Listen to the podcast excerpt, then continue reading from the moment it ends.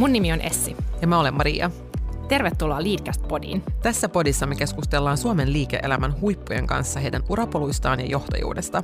Keskusteluissa me sukelletaan CVtä syvemmälle ja kuullaan aitoja tarinoita menestyksen takaa. Me saadaan arvokkaita oppeja ja vinkkejä esimerkiksi uralla etenemisestä, riskinotosta, viestinnästä ja muutosjohtajuudesta. Ja nämä opit hyödyttää meitä jokaista niin uralla kuin elämässä ylipäätään. Jos siis haluat motivaatiota tai vinkkejä omalle urallesi tai vaan kuulla erilaisia inspiroivia uratarinoita, kuuntelet juuri oikeaa podcastia.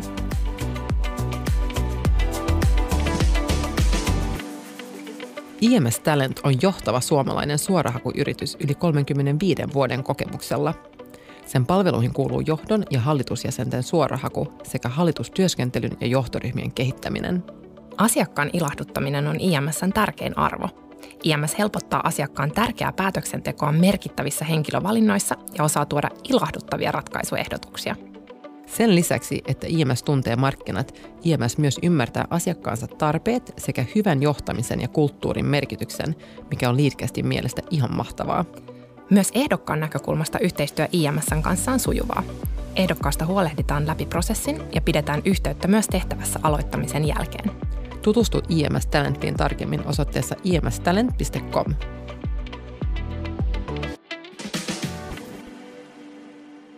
Tänään meidän vieraana on Sara Mella, Nordan Personal Banking liiketoiminta-alueen johtaja ja konsernin johtoryhmän jäsen.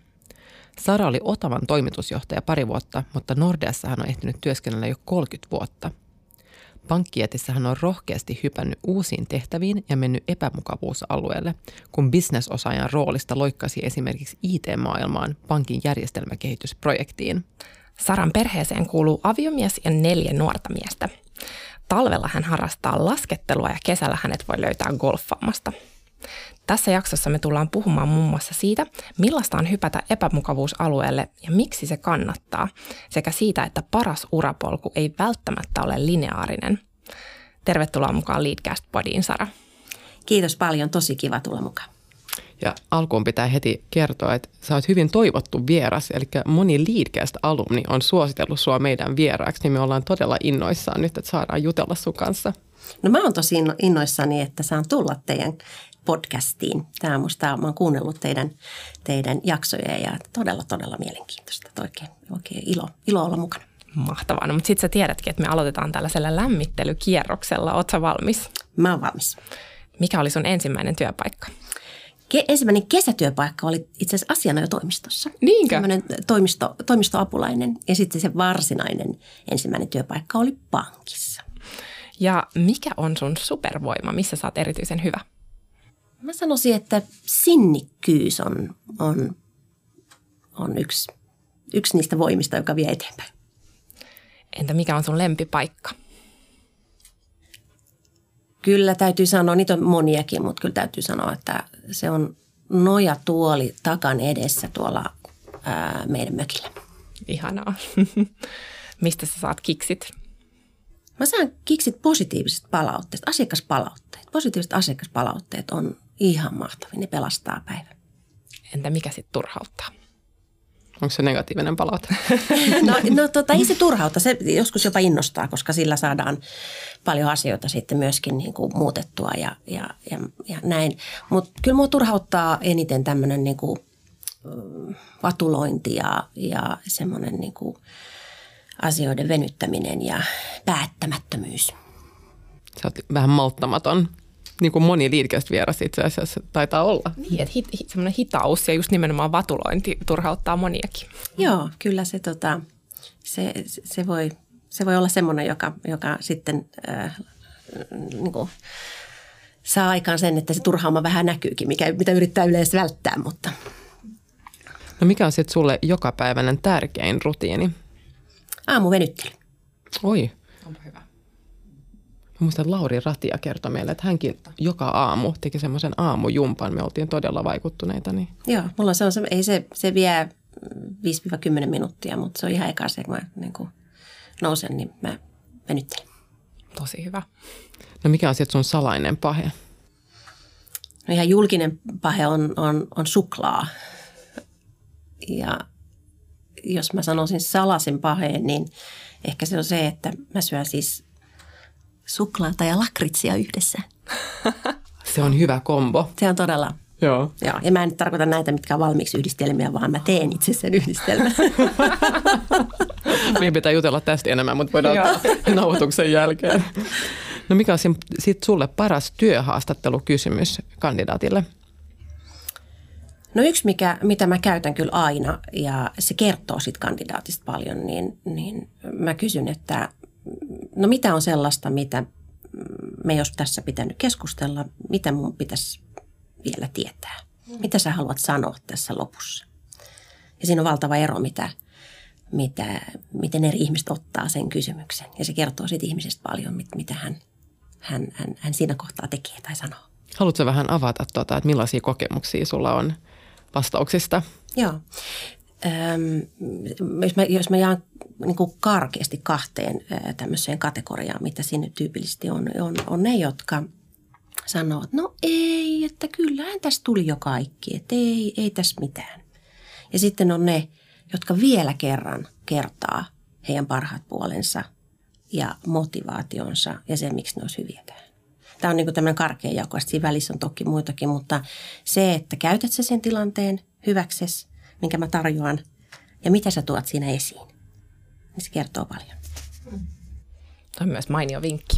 Kyllä hei hienosti pärjäsit tämän lämmittelykierroksen. Sitten voidaan mennä varsinaiseen tota, keskusteluun, niin lähdetään siitä liikkeelle, että mikä on niin merkityksellisin tapahtuma tai tapahtumia sun työelämässä tai sitten elämässä laajemmin, jotka on muokannut sua ihmisenä kaikkein eniten? Kyllä kaikkein merkityksellisimmät tapahtumat tai hetket liittyy ihmissuhteisiin. Ja se on, voi sanoa, niin, niin yksityiselämässä kuin työelämässäkin ne liittyy tilanteisiin, jossa on oivaltanut, että syntyy jotain, jotain, jotain suurta, että on suuri kohtaaminen, se voi olla rakastuminen tai, tai työelämässä joku ihminen, kenestä vaikuttuu valtavasti ja, ja, ja sitten alkaa, alkaa seurata. Tai sitten toistepäin ne voi olla hetkiä, jossa joku päättyy tai, tai kokee, että hetkin, että tämä ihminen – ei, ei, ei sitten olekaan sitä, mitä, mitä luulee. Ja, ja, ja, et ne, on, ne on kyllä niin kuin eniten. Ja sitten tapahtumiahan on hyvin, hyvin monia, että, että me ei voi yhtä, yhtä mainita, mutta niin yhteinen tekijä niille kaikille on, että, että ne liittyy johonkin oivallukseen ihmisistä tai semmoisesta tietystä tunnesiteestä, joka syntyy tai päättyy. No joo, erinomainen erinomainen tota, ajatus ja, ja mä tartuin tuohonkin, että sä korostit myös sitä, että, että välillä myös suhteet päättyy. Että yleensäkin korostetaan aina kaiken alkuun ja aloittamista, mutta hyvä myös niin nostaa toi, että joskus ne myös päättyy. Sä oot tosiaan ehtinyt työskennellä Nordeassa 30 vuotta ja toimit nykyään Nordean Personal Banking liiketoiminta-alueen johtajana. Alaisia on noin 7000 ja sun johtaman liiketoiminnan tuotot oli viime vuonna noin 3,6 miljardia euroa. Mutta ennen kuin mennään sun urapolkuun tarkemmin, niin palataan ajassa vähän taaksepäin, kun sä valmistuit kauppatieteiden maisteriksi vuonna 1991 Tampereen yliopistosta. Niin minkälaisia ajatuksia sulla oli silloin työelämän ja uran kannalta? Joo, ja mä olin kyllä ollut kesätöissä pankissa sitten opiskeluaikana. Että pankkimaailma oli sillä lailla tuttu. Se oli myös tuttu mun vanhempien kautta, että mun, mun äitini on ollut pankissa töissä aikana ja mun isä on ollut yrittäjä. Ja mä kotona jo kuulin paljon tämmöistä keskustelua, että mitä niin kuin asiakas eli yrittäjä niin kuin kokee, kokee pankin ja miten pankki voi auttaa ja rahoittaa ja, ja sitten myöskin tietysti niin kuin toistepäin, että millaista se on olla siellä pankissa töissä. Et pankkimaailma oli tavallaan aika luonnollinen ja helppo ja, ja, ja, ja sitten tietysti kesätyökokemus ää, teki sen, että, että oppi vähän tuntemaan, että minkälaisia tehtäviä siellä oli ja, ja, ja mä sain tehdä myös aika monipuolisesti erilaisia niin kuin, hommia kesätöissä. Et se oli sillä lailla, sillä lailla helppo. Ja sitten kun valmistuin, mä valmistuin keskelle lamaa vuonna 1991 ja, ja oli erilaisia, erilaisia tehtäviä kyllä, mitä, mitä katoin ja, ja vasta jälkikäteen on ymmärtänyt, miten onnekas on ollut, että, että silloin, silloin sain töitä. Meitä otettiin muutama ihminen silloiseen Suomen Yhdyspankkiin. jossa tämmöisenä esimiesharjoittelijana aloitin. Ja mun, ei mulla ollut, mulla oli enemmän uteliaisuutta – kun valmistui, että, että mitä tämä työelämä voi tarjota ja, ja semmoista tietysti semmoista nälkää kokea.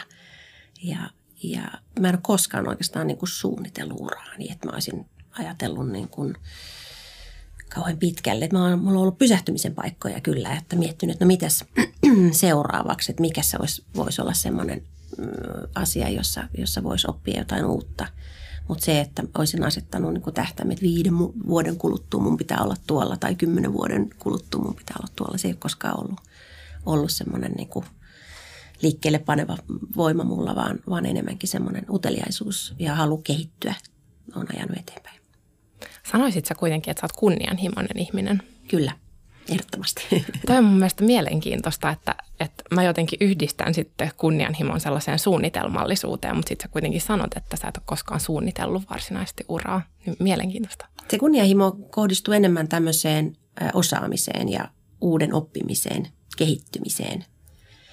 Mä oon myös on, mä oon aika kilpailuhenkinen. Mä oon ollut, mä oon ollut kovinkin kilpailuhenkinen aikaisemmin ja mä olen, mulla on ollut hienoja esimiehiä, jotka on jotka on auttanut mua ja tuonut esiin sitä, että sitä pitää hillitä ja hallita ja sen kanssa pitää osata olla.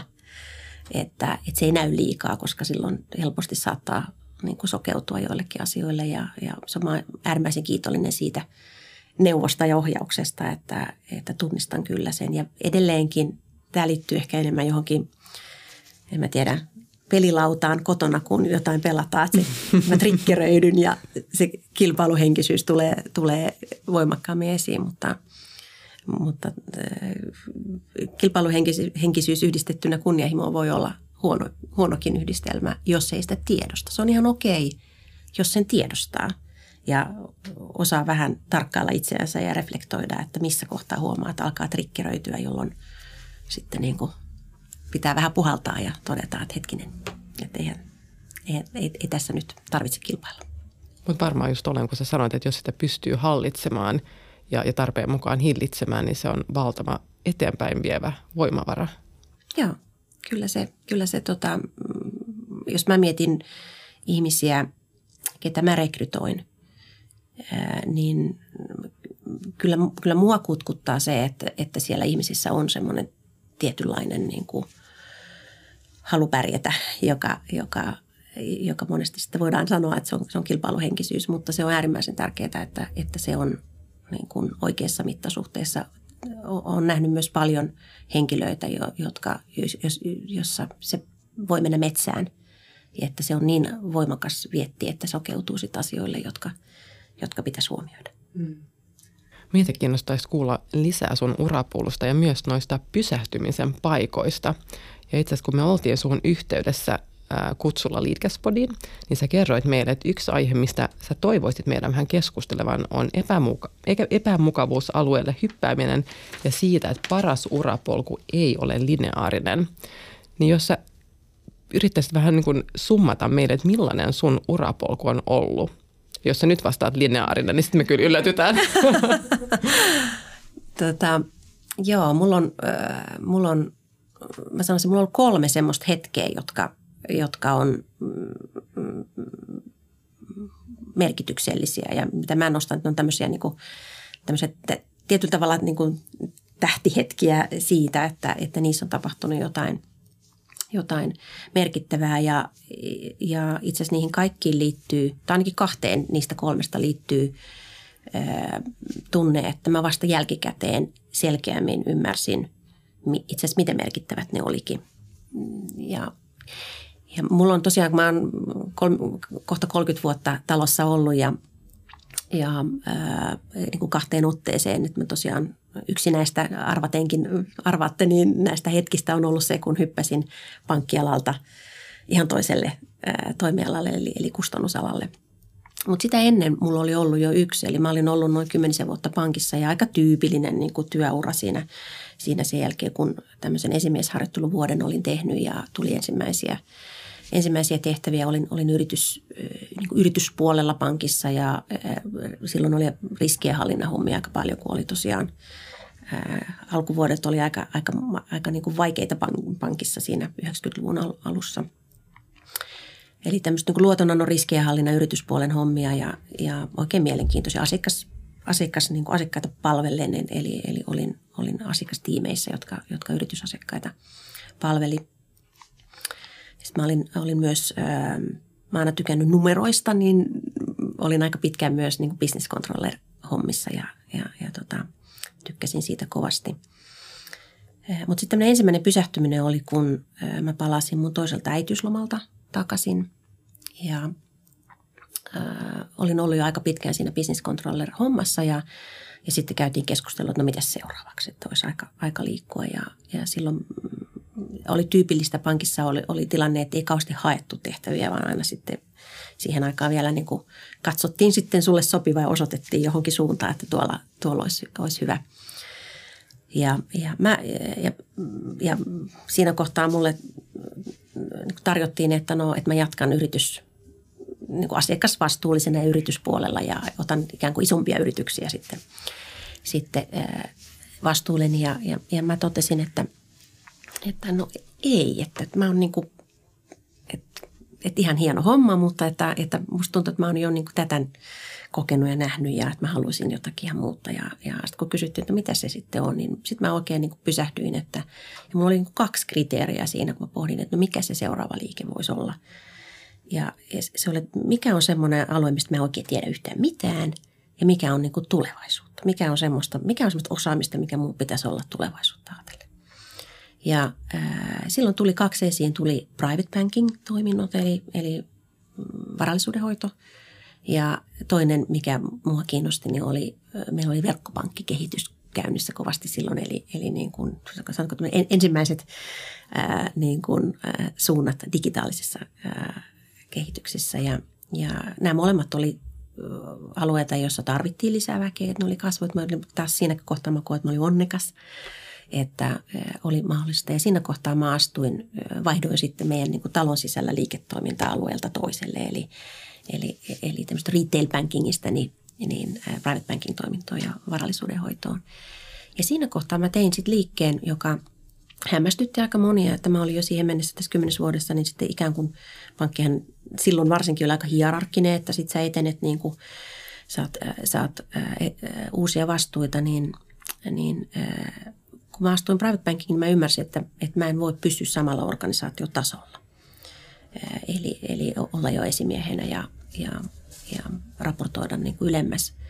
Ja mä astuin niin kuin kaksi notsia niin kuin, organisaatiossa alaspäin, koska ja ryhdyin opettelemaan tämmöistä sijoitusjohtajahommaa ja pankki on aina ollut upea siinä, että on paljon mahdollisuuksia. Pankki myös kouluttaa uusiin tehtäviin, että sun ei tarvitse vaihtaa työnantajaa, kun sä haluat vaihtaa niin sanotusti alaa, jos, jos, jos näin, näin ilmastaan.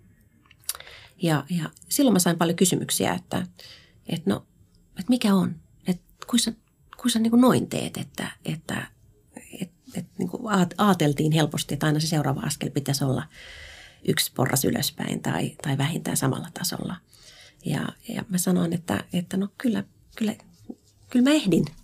Ja eikä, eikä siinä kauhean kauan mennyt sitten, kun myös sit sinne uusissa tehtävissä niin etenee ja, ja palaa uudestaan esimiestehtävään ja, ja, ja niin kuin eteenpäin. Mutta se oli, se oli ja tämä ymmärrän, olen ymmärtänyt varsinkin jälkikäteen, että, että miten äärimmäisen arvokas oli se kokemus, jota mä sain sitten varallisuudenhoidon. Ja se oli, se oli, se oli mielenkiintoista aikaa myöskin, että oli, silloin oli kova huuma päällä ja sitten se huuma loppu, kun tuli ää, IT-kupla puhkesi. Ja, ja että se kokemus, mitä, mitä niistä sai, niistä eri vaiheista, niin äärimmäisen arvokasta. Ja se on auttanut mua tänä päivänä. Et, et, tällainen ää, niin ajatus jälkikäteen, että, että mitä mä olisinkaan blokannut omasta osaamistani, jos mä olisin pitänyt kiinni siitä, että mun täytyy ikään kuin vastata niihin odotuksiin, mitä ympäristöltä tulee, että, että miten se, mikä se seuraava askel siellä on – Ää, mutta, mutta mä mieluummin otin ne kummastuneet kysymykset ja yritin selittää, että miksi mä näin teen. Ja monihan saattoi ajatella, että onko se epäonnistunut, että kun se näin, vai, vai mikä, mikä tässä, tässä on. Mutta mutta mä itse koen, että se oli äärimmäisen arvokas. Oli uusi maailma ja siinä opin ja, ja, ja, ja sain paljon. Sitten toinen, toinen tämmöinen merkittävä käännekohta oli sitten toki, kun ihan yllättäen sain puhelinsoiton Headhunterilta. Mä olin siinä kohtaa sitten takaisin tämmöisessä retail-pankkitoiminnossa. Toimin alue, aluejohtajana tässä, tässä tota Helsingin, Helsingin keskustassa ja olin oikein tyytyväinen. Olin, tykkäsin työstäni ja kaikki oli oikein hyvin ja, ja, ja olin tyytyväinen, mutta sitten tuli yllättäen tämmöinen puhelinsoitto Headhunterilta, että, että niin kuin kiinnostaako kustannusala ja, ja tässä olisi, olisi tämmöinen mielenkiintoinen tehtävä. Ja, ja mä vähän itsekin yllätyin siinä mielessä, että mä sitten päädyin, että, että mä lähden kokeilemaan. Ja, ja siinä oli hyvin paljon, tämä on niin ainutlaatuista, että, että, että ala, mistä mä en tiedä yhtään mitään. Ja, ja tarjoutuu mahdollisuus lähteä kokeilemaan, että, että onhan se iso riski. Silloin mä sain samalla lailla, vielä kun siirryt tämmöisestä isosta pörssiyhtiöstä aika, aika pieneen perheomisteisiin sata vuotta vanhaan perinte, perinteisekkääseen yhtiöön, niin silloin kanssa sain ää, paljon kysymyksiä, että no, ootko, ootko ihan varma? Ja että ootko niin kuin, vielä, se oli, mä olin ensimmäinen niin kuin suvun ulkopuolinen toimitusjohtaja talossa, että, että se oli niin kuin kaikille uusi kokemus, jos, jos, jos näin sanotaan. Millainen kokemus se sitten oli sulle? No, äärimmäisen arvokas. Mä arvostan ihan hirveästi sitä, sitä kokemusta ja se antoi anto niin kuin hyvin sen, mihin mä olin kyllä aikaisemminkin uskonut, että substanssin oppii kyllä. Että, et, et, sen takia ei, ei pitäisi niin kuin rajoittaa sitä, että eikö uskaltaisi hypätä aika niin kuin rohkeastikin jonnekin muualle. Että jos luottaa itseensä, niin substanssin oppii aina.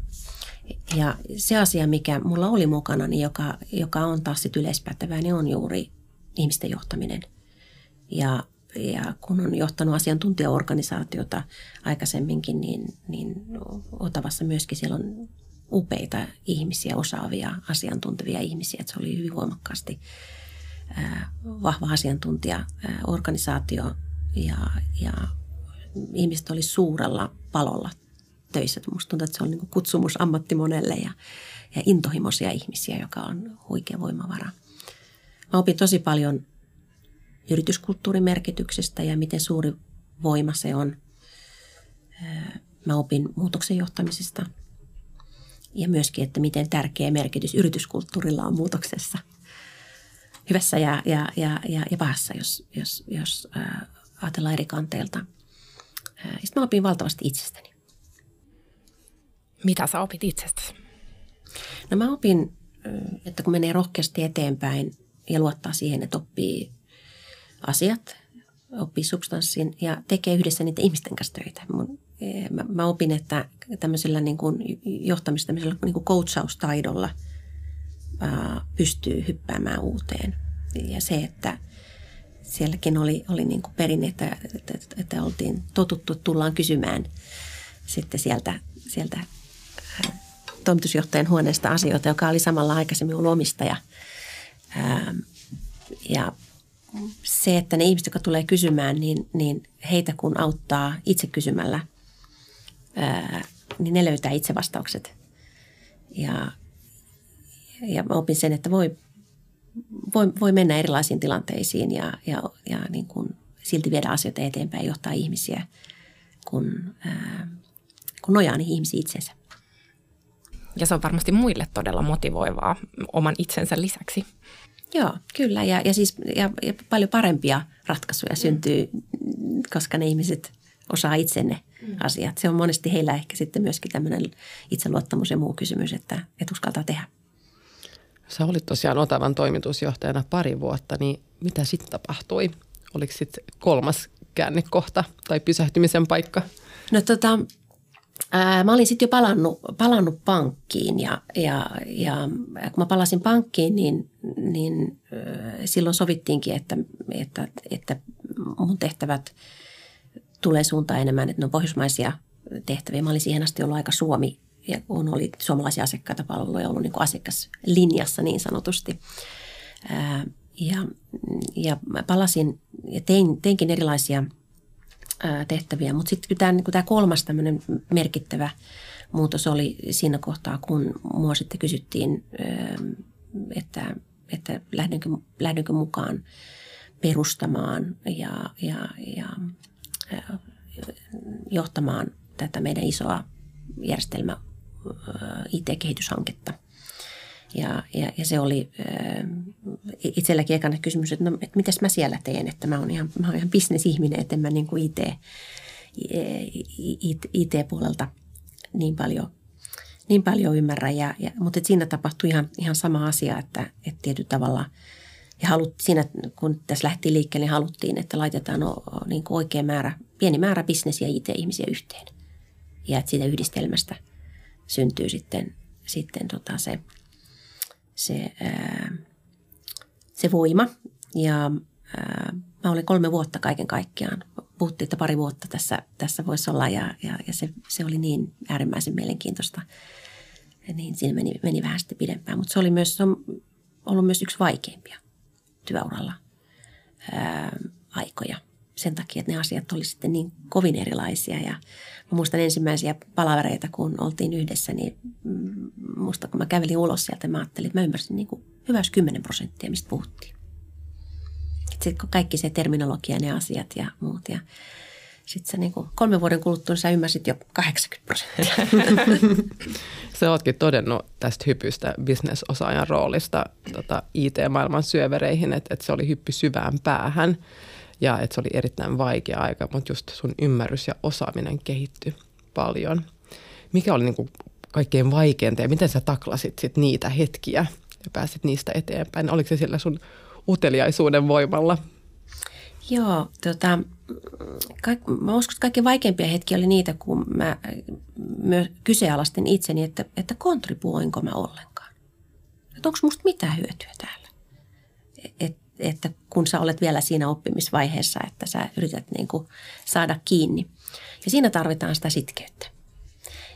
Siinä oli ihmisiä, mm, muitakin, jotka oli tullut, jotka sitten palas pois takaisin niin bisnespuolelle ja muuta. Ja mä ymmärrän tavallaan, että, että palas, koska siellä, siellä oli, siellä oli niin kuin aikoja, jolloin, jolloin niin kuin oikeasti piti hakea sitä. Että, ja tietysti kun aihe on myöskin ollut, ollut vaikea, että päästään eteenpäin siinä – siinä ää, alussa varsinkin, niin, niin ää, siinä tosiaan tarvittiin sitkeitä ja sitkeyttä. Ja, Mutta mut sitten se ympäristö myöskin oli, ää, oli äärimmäisen niin kuin kiinnostava siinä mielessä, että siinä kyllä koko ajan sitten askel askeleelta näki, että oppii ja kehittyy. Ja, mm, ja kaikkein niin kuin arvokkain asia, mikä, mikä piti myös kiinni siellä, niin oli tämmöinen diversiviteetti. Että se oli, se oli äärimmäisen niin kuin, mm, monipuolinen se joukko, kenen kanssa tehtiin töitä, erittäin kansainvälinen ja, ja ää, ähm, eri taustoista ihmisiä. Ja, ja sitten kun alkoi pikkuhiljaa ymmärtää, että no okei, hei, että itse asiassa mä mun taustallani sitä, että mä oonkin erilainen kuin nämä muut, joka on yksi syy, että mä en kaikkea ymmärrä, niin mä oonkin aika arvokas täällä. Ja mä itse asiassa niin kun ymmärsin sen, että samalla lailla kun mä arvostan niitä muita, kun on niin erilaisia, niin sitten ne arvostaa mua, kun mä olen erilainen siinä, siinä joukossa.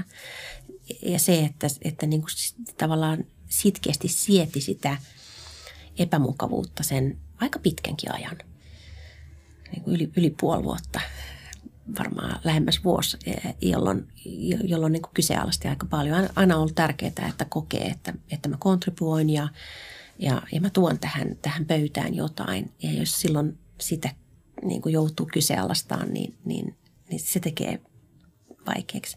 Jälkeenpäin ajateltuna ää, mä, oon, mä oon ymmärtänyt sen, että siinä kohtaa mun olisi, mä vähän ehkä siinä saattoi olla, että oli, oli niin kuin eksyksissä sen, sen kanssa, niin jotkut hyvät opit unohtuukin. Että se on sellainen tämmöinen asia, että jos on eksyksissä, niin pitäisi palata ehkä johonkin, että no mitäs, mitä sä oot aikaisemmasta oppinut. Ja mä oon ymmärtänyt, että siinä kohtaa mun olisi ehdottomasti pitänyt itse hakea ää, enemmän niin kuin palautet, kysyä muilta, että että mitä palautetta teillä on mulle. Ja kertokaa mulle, että mit, mitä te koette, mitä mä kontribuoin. Se olisi auttanut valtavasti. Ja, ja se on yksi oppi myöskin niin kuin, ää, myöhempiä ää, aikoja varten ja kelle tahansa, että, että jos itsellä on epäilyjä, niin silloin pitää avata suu ja, ja, ja niin kuin kysyä muilta, että miten, koska se voi olla, että muut kokee asian aivan eri lailla. Mm.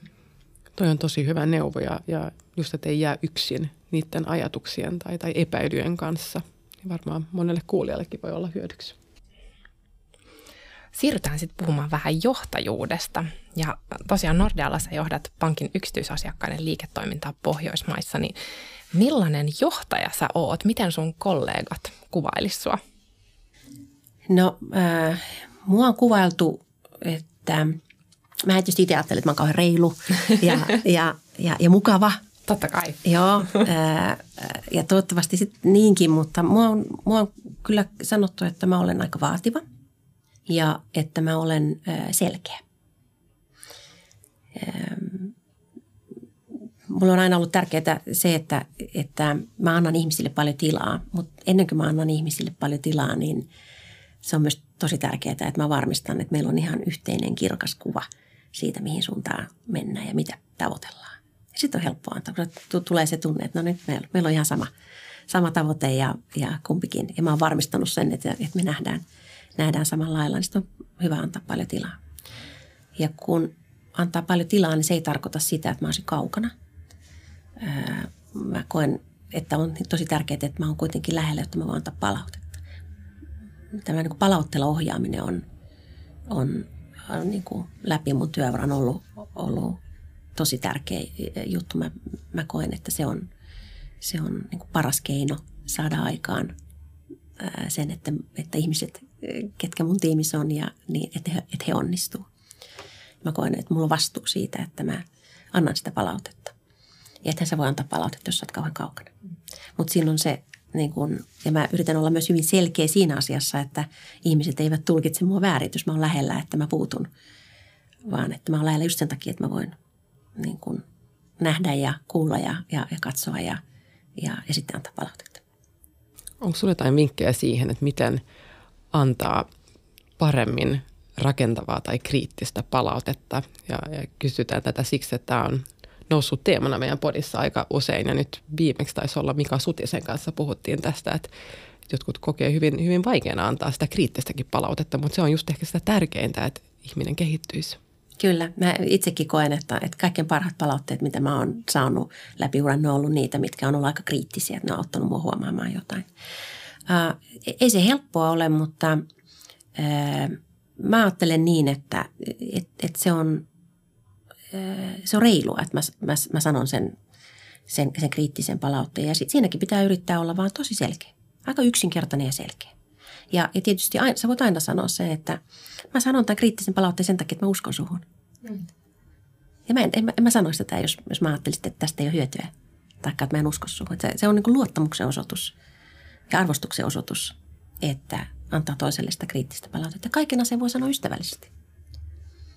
Mutta se, että on selkeä ja suora siinä, eikä niin kuin, ei, ei yritä niin kuin pehmentää sitä laittamalla hirveästi sinne pumpuliin väliin, koska sitten se, se niin kuin hukkuu. Toi on tosi hyvä neuvo. Onko sinulla jotain semmoista uraneuvoa tai johtajuusneuvoa, joka on tota, niin hyvä, että sä haluat vielä jakaa sen meidän kanssa, tai niin huono, että sä itse haluaisit varoittaa meitä kaikkia siitä?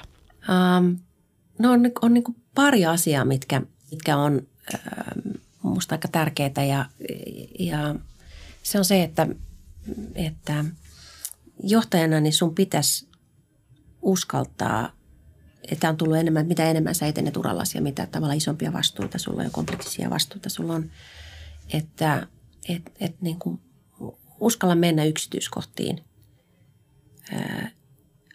tee, tee päätöksiä sen ison kuvan perusteella. Sellainen kyky niin kuin liikkua – aika syvällekin niihin yksityiskohtiin, mutta sitten nousta ja katsoa sieltä, sieltä niin kuin helikopteriperspektiivistä. Ja se, että sulla on nämä molemmat, on äärimmäisen tärkeää. Monesti ajatellaan, että suuri johtaja, niin se on siellä, että silloin se kyky katsoa siellä helikopteriperspektiivistä ja, ja sitten muut hoitaa ne yksityiskohdat. Niin se, että sä kykenet liikkumaan, sä pystyt osoittamaan myös muille, että jossakin asioissa olet oikeasti niin kuin tosi kiinni yksityiskohdissa.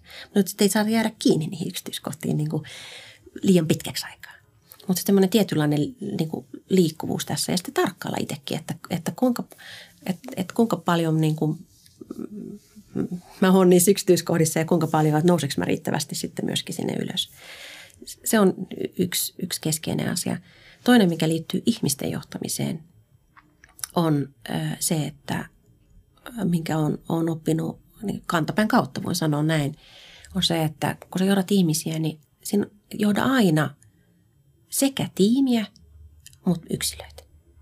Ja se on niin kuin sama tämä liikkuvuus, että, että jos sulla on tiimi ihmisiä, niin se on tärkeää, että sä johdat heitä myös tiiminä ja rakennat sitä tiimiä. Mutta jos sä oot onnistunut sen tiimin rakentamisessa ja siellä on erilaisia ihmisiä, erilaisilla taustoilla, erilaisilla motiiveilla, osaamisella, niin sun pitää johtaa jokaista myös yksilöllisesti. Ja silloin se vaatii tietysti niin kuin sulta esimiehenä paljon enemmän. Se on paljon vaikeampaa, mutta sä saat niin paljon enemmän siitä irti. Ja jos sä pystyt jokaisesta niin kuin henkilöstä, ketä sä johdat, niin saamaan ne parhaat puolet esiin, niin se voima on ihan, ihan huikea. Erittäin hyviä neuvoja ja se rakentuu sille luottamukselle myöskin, että tota, et, et, luottaa itsensä ja luottaa niihin muihin, että, että kun kaikki saa olla omia itseään ja kun ihmisiä johtaa yksilöinä, niin sitten tulee se paras lopputulos. Kyllä.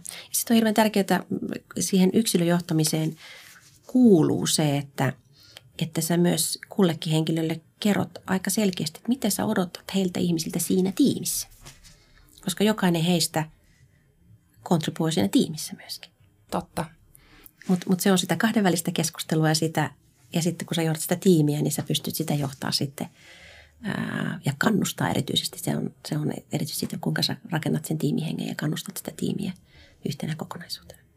Suuret kiitokset Sara tästä keskustelusta. Kiitos teille, oli ilo. Kiitos paljon.